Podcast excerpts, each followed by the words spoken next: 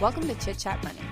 On this show, hosts Ryan Henderson and Brett Schaefer interview industry experts and riff on the world of investing. As a quick reminder, Chit Chat Money is a CCM Media Group podcast. Ryan and Brett are not financial advisors. Anything discussed on Chit Chat Money by Ryan or Brett or any other podcast guest is not formal advice or a recommendation. Now, please enjoy this episode. Welcome in, everyone. This is the deep dive episode on Thursday. We're talking IPOB today. Uh, it's actually the Open Door SPAC. We'll explain how everything works, but I'll toss it over to Ryan because you are heading down to head over with our colleague Ian to meet in person, right? Yeah, that's right. We are. Uh, I think we're golfing nine holes. I don't know. I if I were a betting man, I think I'd bet on me. Yeah, But we'll see. we'll see. It's my home course, so we'll have to see how it goes. I may have a little advantage here, but we'll see. Yeah, home field advantage. That that'll uh, adjust the betting spreads. But we're talking uh, IPOB. It's really Open Door. Uh, Ryan, do you want to get into the company? Yeah. So IPOB is actually one of Chamath's Chamath Palihapitiya. If you don't know who Chamath is, uh, it's one of his SPAC operations. So uh, we're kind of on a SPAC. I don't know thread here. We've done what this is our second one in a row. Yep. Um, but Social Capital is the backer of this, and that's his like big fund. And this SPAC specifically is called Social Capital Hedosophia. Am I getting that right? Yeah, they get a weird name. Hedda um, but, uh, Sophia Holdings Two. yeah, it's like social, but I just call it social capital too. Right. And so they entered into an agreement on September 15th, 2020 to combine with Open Door through a stock and cash financing that would value the company at an enterprise value of $4.8 billion or one times 2019 revenue. Um, so for anyone that doesn't know what Open Door is, they are attempting to reinvent the real estate transaction, which that's basically what they said. They're, you know, they're taking real estate and trying to digitize it. Um, and so they're offering an on demand digital experience of buying or selling a home. So on the selling side, through a few clicks of a button, you can tell Open Door about your home to instantly see an estimated value. That part is free. So you get an estimate and then they can work with you to schedule a virtual assessment of the home. So after the assessment, Open Door shares their final estimate of what they would give you uh, directly in cash for the home, or you can list with a top agent through them. However, they do take a service charge that typically falls between five and eight percent and never goes higher than fourteen percent. So this isn't really they're not reducing friction on the payments or the commission side as much as reducing friction on uh, making sure you have a buyer so the demand is there and then also uh, the time sensitivity part. So if you have to sell and you're moving and you just don't want to deal with how long it takes with a traditional broker uh, they allow you to do it pretty quick and they give you an all cash offer based on whatever their intrinsic estimate is in that market so they measure the sales of the homes around your area and then they're like yeah this is sort of what we think it could go for and that includes them sort of uh, repairing um, and changing the house in whatever way they need so once they purchase the home they refurbish it take on the necessary maintenance and then they list it on their app and on the buying side it's really easy you just use their app find a house you like then you can walk in from 6 a.m to 9 p.m and tour the house without scheduling an appointment so That's nice. Yeah they they really facilitate the entire transaction and their i guess their margins or where their business really makes money is that the fees that they pay open door as a seller because they're able to take that house change it a little bit and resell it. Um, and then history about the business eric wu is the ceo and ian wong was the cto they co-founded open door in 2014 apparently open door was originally keith Rabois' idea but he was a vc working at khosla ventures at the time and he wasn't able to start it himself Right, Which- definitely. which I mean, I don't know if you've ever followed Keith Rabois on Twitter, but he's always retweeted by the VCs congratulating themselves Yeah. account. Um, and maybe he just comes off bad on Twitter, but apparently it was really his idea. So Eric Wu uh, was looking to Khosla Ventures to raise funding for his old business, which was like Movity or Movity, and it got bought out by Trulia eventually. But uh, Keith Rabois was working at uh, Khosla Ventures at the time, and he said, like, he told him, "Stop this. You don't. You don't. You don't want to do this business. You want to do my idea, Open Door. I need you to be the CEO." And actually, after he sold his business to Trulia, Eric Wu did start Open Door, and Keith Rabois was one of the first to back it. But because Keith Rabois' name was involved in the project, VC dollars were just flowing in. Yeah, and we poke fun at uh, Keith there because he's always on VCs congratulating themselves, but he does that have reputation for being a strong VC investor.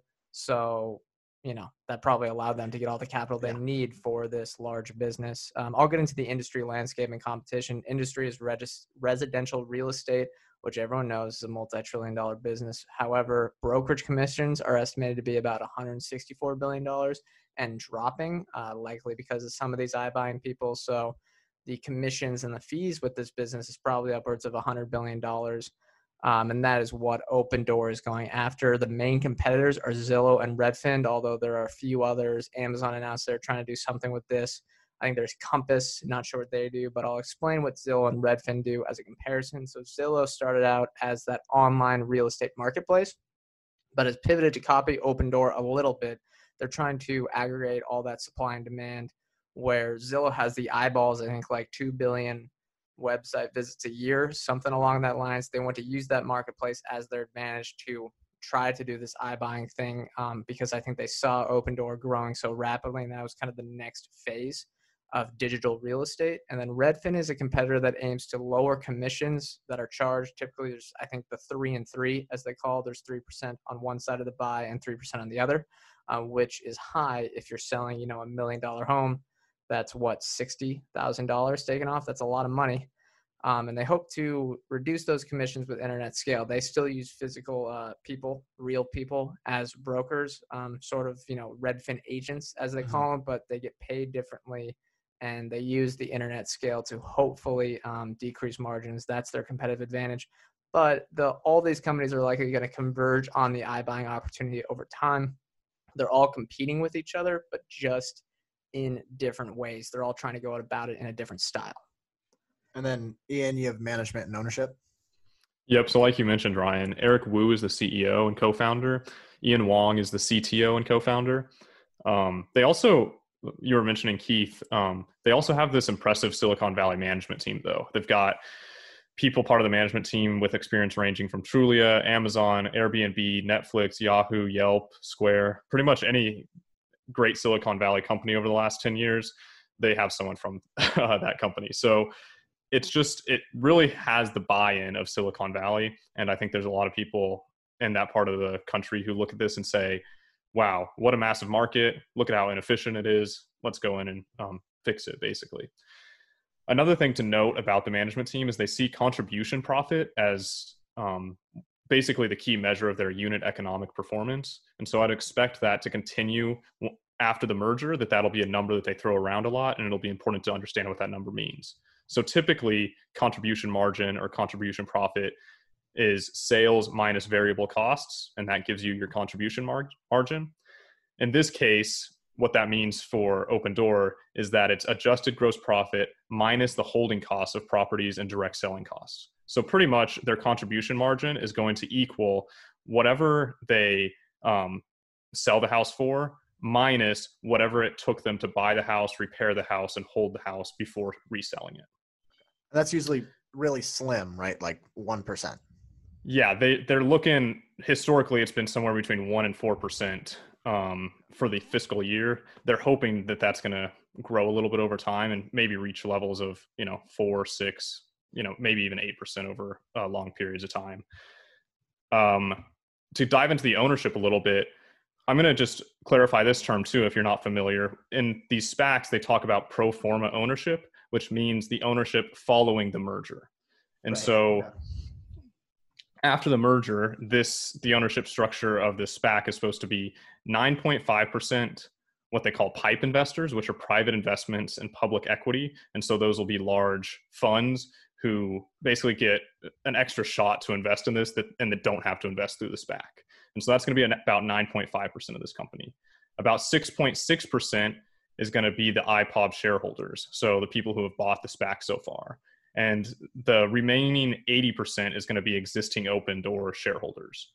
Um, so, like I said, the SPAC only, the current SPAC only owns about 6.6% of the combined entity. Um, one thing to another couple, just some of the key insiders. Chamath will own about 4.1% of the combined entity. Uh, Eric Wu, the CEO, will own about 6.7%.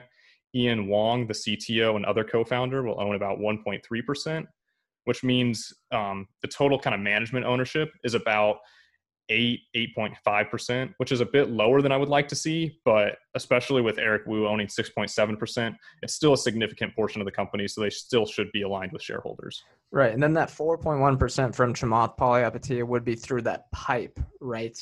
Am I getting that correct? Yes, it's through it. It's not technically in that pipe number, but it's also not Okay. coming out of that IPOB shareholders. It's, so that's um, is it just part it of the merger? be- it's part of the merger. Yes. Okay. Okay. Just know that post all this complicated stuff afterwards, this is what the ownership will be. That's I guess what investors. Exactly. There's a lot of there's a lot of like SPACs make it simple in one sense, but they also kind of bring in money from all these different places and they have to adjust all the shares for people who've gotten shares over all the years working for the company and then bringing in these new shareholders and so it just it gets a little bit messy Yeah, I'm a direct listing guy myself, but uh, I'll get into the valuation. Strike price ten dollars a share uh, for the merger. So make sure you reference that when you're looking at IPOB shares because right now they're at 1788, so that will convert to an enterprise value of what IPOB shareholders are getting at about 8.6 billion dollars, if I'm getting that correct. So you're not actually investing at the enterprise value of what the SPAC is going to be at that Ryan mentioned earlier. If you're buying the shares in the open market, the valuation is $8.6 billion. The EV to sales, then, looking at the last six months, which have been affected by COVID, so they're a little dampened, is about 2.15, and that's trailing. That should come down over time. But again, their EV to gross profit is close to 30 on a trailing basis. So that shows that that gross margin level is really low. It's tough to do any sort of valuation numbers on the sales growth, anything, because they did have that decrease when they lowered their uh, supply because of the shakeup uh, with COVID this spring. But gross profit growth really is the number to look at. It's almost like they have to put uh, their GMV number on their uh, GAAP statement, and in reality, gross profit is the revenue they're getting in, and then contribution profit is almost their gross margin number. Right? Yeah. Would you guys agree? Yeah, and that I mean that can go right into my earnings, Yeah. which so their fiscal year 2019 revenue was 4.7 billion, and that was up 158 percent from 2018. Now there's been a big adjustment due to COVID in 2020, so I'll get into that in a second. But the gross margins on that were 6.4 percent, which seems incredibly low. But think about it like if you've ever looked at Square's earnings, now they have to record Bitcoin trading as revenue it's just volume being recorded as revenue. Like the sale of a house, it's really not like they didn't just build the house and sell it. They had to buy Yeah. it right before and then sell it. So it's basically the the transaction volume that's going through there. So gross profit, like Brett said, is the number to pay attention to. Uh, they had 248 million in operating losses for 2019. The losses before taxes was 338 million. Uh, in 2019, they all they sold almost 19,000 homes. Now operate in 21 markets across the U.S. Uh, but for the first nine months of this year, revenue is down 33 percent. Gross margin was a little higher at around 7.8 percent than the year prior, which I guess is good to see. Yep. And then uh, operating margin in 2019 was negative negative 5.2 percent. The first nine months of this year, it's been negative negative 8.2 percent.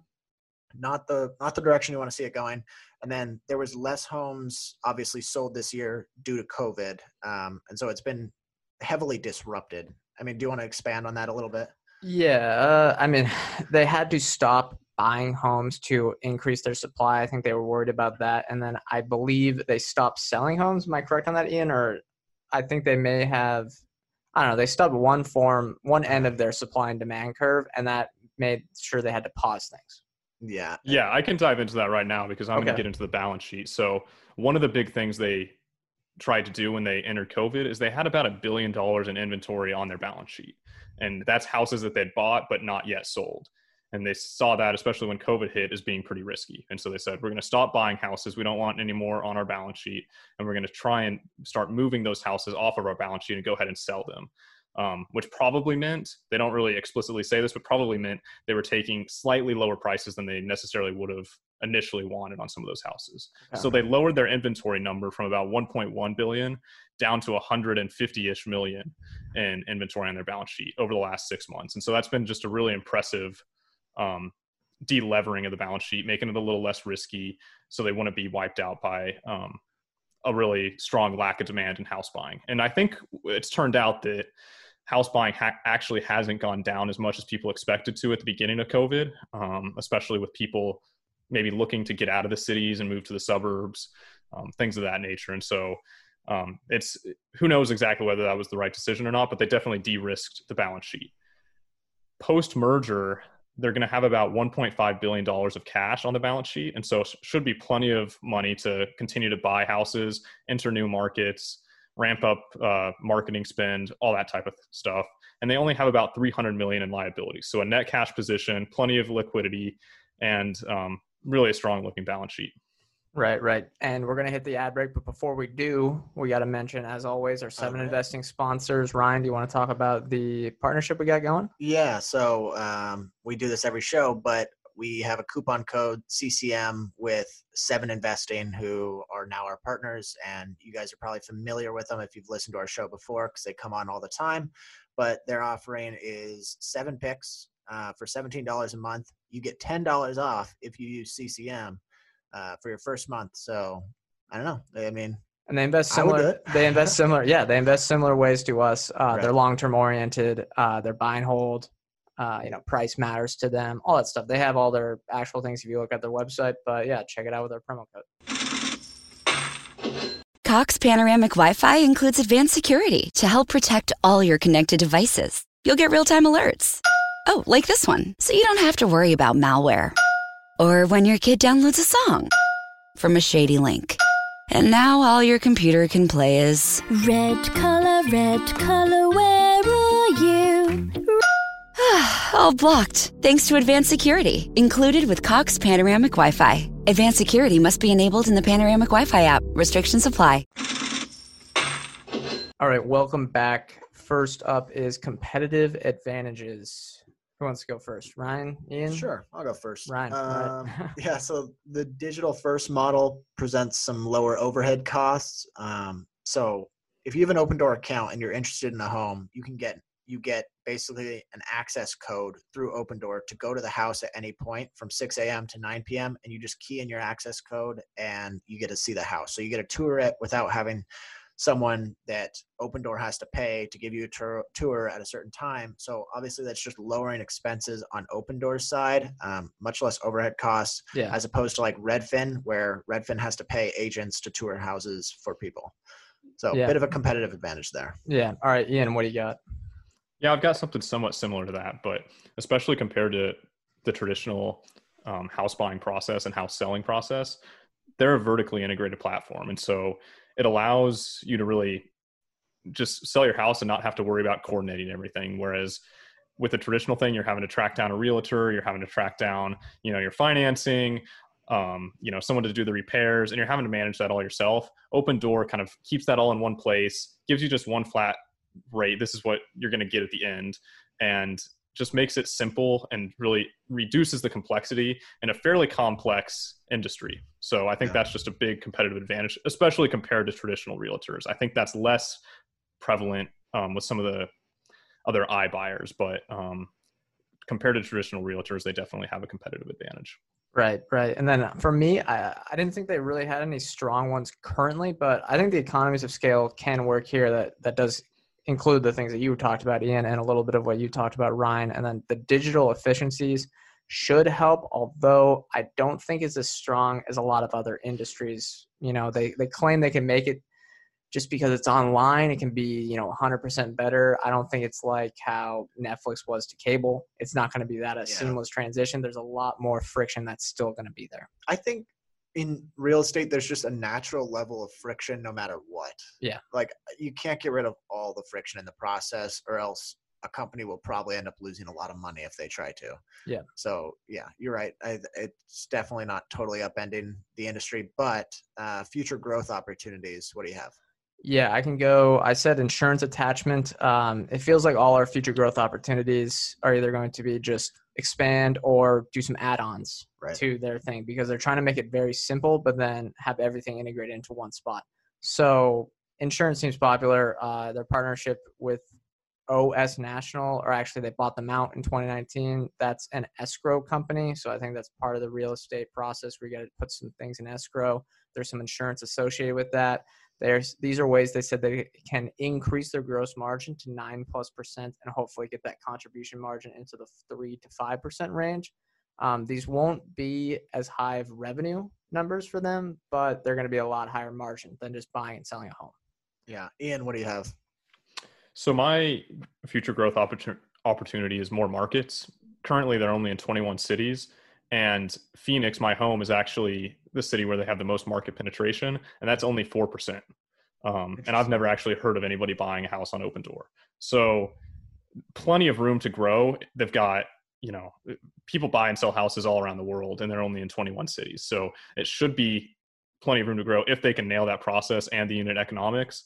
And I think it also something they say and something you touched on there, Brett, is over time they find that their contribution margin and gross profit number goes up. And so currently we were talking a lot about how gross profit is going to be the metric we really want to follow. And some of the when they add new cities, it's going to be natural for that average gross profit to come down a little bit. And so it's going to take some time for them to, once they get into a city, to build the right team out, to understand the market correctly, so that they can actually start growing that gross profit. Right, right. Okay, Ryan, last Yeah. one here. I also to n- note, I like that strategy. It's sort of the Uber strategy of get go city by city. I'm sure Zillow's doing the same thing, but I kind of like that better as sort of just a land, as opposed to just going and branching out into the entire country. Yeah. But uh, my growth opportunity is home loans. This product was launched in 2019, and it has no loan origination fees. This seems like a logical next step if you're buying a home through Open Door. You can purchase a home with as little as three percent down. Oh, that's low. that's very low. Uh, yeah, and that creates some risk. Uh, but eh, like Ian said, they're keeping everything in house. So from the sale to the maintenance to the tours to the purchase to financing the home and to pen- potentially insurance, like you said. Yeah. Um, it's all done through Open Door, and I think that that bodes well for them in the future. Yeah, that's how they provide the value, where it increases efficiency, it reduces friction, saves people time. That's the value they're going to be able to provide, and hopefully that's how they get that five to eight percent fee. Uh, but we have our last segment here: highlights and lowlights. Ian, do you want to go first? Yeah. So, like I mentioned earlier, I think the vertical integration, huge mar- market, but particularly this backing from Silicon Valley, um, this can this can be great for companies. I think sometimes there's obviously examples of companies that were backed by Silicon Valley that don't pan out, but they're able they're being able to attract a lot of talent and investment right now, which I think bodes well for the future. It gives them just a, a real head start in trying to capture this market. My low lights kind of center around that too though is that this competition it's a market that a lot of people are starting to go after whether it's zillow and redfin other startups like this who are really focused on the iBuying process. And so they have not yet reached that point where they're synonymous with iBuying. Like i said i've never met anybody who's bought through open door i don't know if either of you have but it's not like that's just the clear favorite to go do your iBuying process yet. And so it's it's possible that they'll never reach that kind of ubiquity sta- or status. And I think one of the things that also makes it hard for iBuying in general is that many homeowners are older buyers, less confident in internet purchases. There's this large kind of in, inborn um, just familiarity with the current real estate process, even though it's long and hard. But there's just with a purchase this big, I think some people are a little bit afraid of actually doing purchases like this over the internet. Yeah, if this shift is going to become to majority iBuying, it is not going to be overnight. It's probably going to be a 10 to 15 year process. and it feels like there's a small amount of people that are actually maybe i'm wrong but when you're selling a house it feels like a big like a big moment that you want to take your time with and not do wrong Yes, yeah. as opposed to like all right i got to get this off my books now and that's sort of what open door thrives on is like people that need that are time sensitive Yeah, and it could be people that own like 10 houses or something. You know, you're kind of a real estate investor in that type of way, but that's not the majority of people. Yeah. What do you have Uh, economies of scale are needed here, and I think that's really important. So they have the capital to do that. So Open Door has all this investing, and like Ian said, they have the access to the capital. They are not capital constrained, and that's it. Might be the most important thing here because you have to ride the wave of maybe the housing market dipping. Um, you got to be able to pull in supply decrease or increase demand, all that type of things. Uh, you need that margin of safety there. Low lights for me, I, I do have a lot. Low margins concern me. Um, that's just a standard thing that you'd rather have high margins than low margins. Um, it's influenced by the housing market a lot. So there's things that they can't control that could hurt their business. So even if management is firing on all cylinders, the housing market takes a turn, Opendoor's business could be screwed. Uh, and I don't think they have much of a differentiation, and they have tons of competitors. So I honestly think Zillow might have a competitive advantage because they have, you know, like the billion plus clicks or visits to their website every day. Um, they're able to market the iBuying process from Zillow for people that are checking this estimate all the time. I mean, that's the standard for looking at housing prices is Zillow even if Opendoor can create a competitor to that, it might be a little harder than Zillow coming in and competing with Opendoor. Yeah, I, I agree with all that. Um, I guess one of the only highlights that I would have is that Chamath has a pretty solid track record, um, and that sort of gives a level of comfort to a lot of investors that we've seen.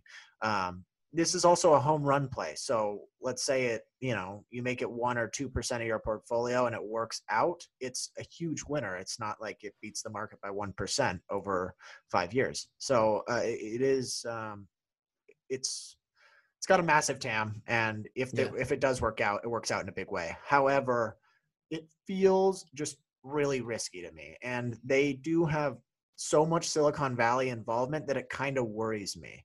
Um, and like the whole venture capital motto is move fast and break things. I'm not sure that's a good motto in real estate. And on top of it, like you, this is, it's not like people say, well, it's like your margin is my opportunity. Like, no, this is just low margin business. And in order, in order to create a bigger opportunity, you have to go even lower margin than that. Like you're going, you're either losing a whole bunch of money or you, to go after a bunch of volume. That just doesn't seem like it seems like it could go wrong in a big way. Yeah, there's a lot of tail risk here. Uh, yeah, uh, it's not something that yeah people. I mean, we know like the real estate market goes down, they're levered up ten to one with all the loans that they originate. They haven't gotten to that point at all. But if they have that high leverage, market tanks. Um, that's a lot of obligations they got to fulfill if they're not able to sell things for even 80% of what they bought them at. There's a reason this industry moves slow. And yeah like just going after it with a bunch of VC dollars just seems explosive. Yeah, definitely. All right, last question: Are we more or less interested in Opendoor? Um, Ian, I'll let you join back in. I'd say I'm slightly more interested. Um, it's it's uh, I think a lot of the points that Ryan just brought up were great, and I think it's it's you know a huge TAM, but also concerning just about all the things that could go wrong. And as he was touching on in the end, they don't really have people in their management team or on their board that, at least from what I can tell, that have much real estate experience. And you might be able to look at that as a good thing, but um, it might be nice to have one or two people in there who really have done real estate before and who understand the market and are starting to um, starting to kind of shift the shift the mindset of the people investing in it. Yeah, because I mean, Netflix brought in a bunch of people from Hollywood. You got to have a mix of like the people that are trying to disrupt this industry, but you also want to know, all right, what they didn't. Yeah. This was a big industry for a reason. You know, what what are the things that we should do? Um, I'll I'll do mine. I'm a little less interested. I'm kind of 50-50 on Opendoor. I think it could, you know, again, it's a high risk, high reward opportunity, but it's not something I would typically look at. Um, and I guess that's it. Yeah, we talked about all this stuff before. Yeah, I'm I'm less interested. Um, just if I'm going to invest in a real estate space, it this feels super aggressive. I don't mind this sort of aggressive type growth from Zillow because they have a backbone of another revenue generator, and the uh, same with Redfin. But if you just go after it like this, it feels like it could backfire in a big way, and so maybe that's a little too much risk for me. So I'd say I'm less interested. Yeah. All right. Well, that's going to do it for this episode. Remember to use our promo code CCM if you want to check out Seven Investing subscription service. We have the link in the show notes if you want to check that out. Remember, we are not financial advisors. Anything we say on this show is not formal advice or recommendation. If you have any recommendations for shows to do for our deep dive episodes, make sure to contact us on Twitter or through our email, chitchatmoneypodcast at gmail.com. Thank you all for listening to this episode. We will see you next time.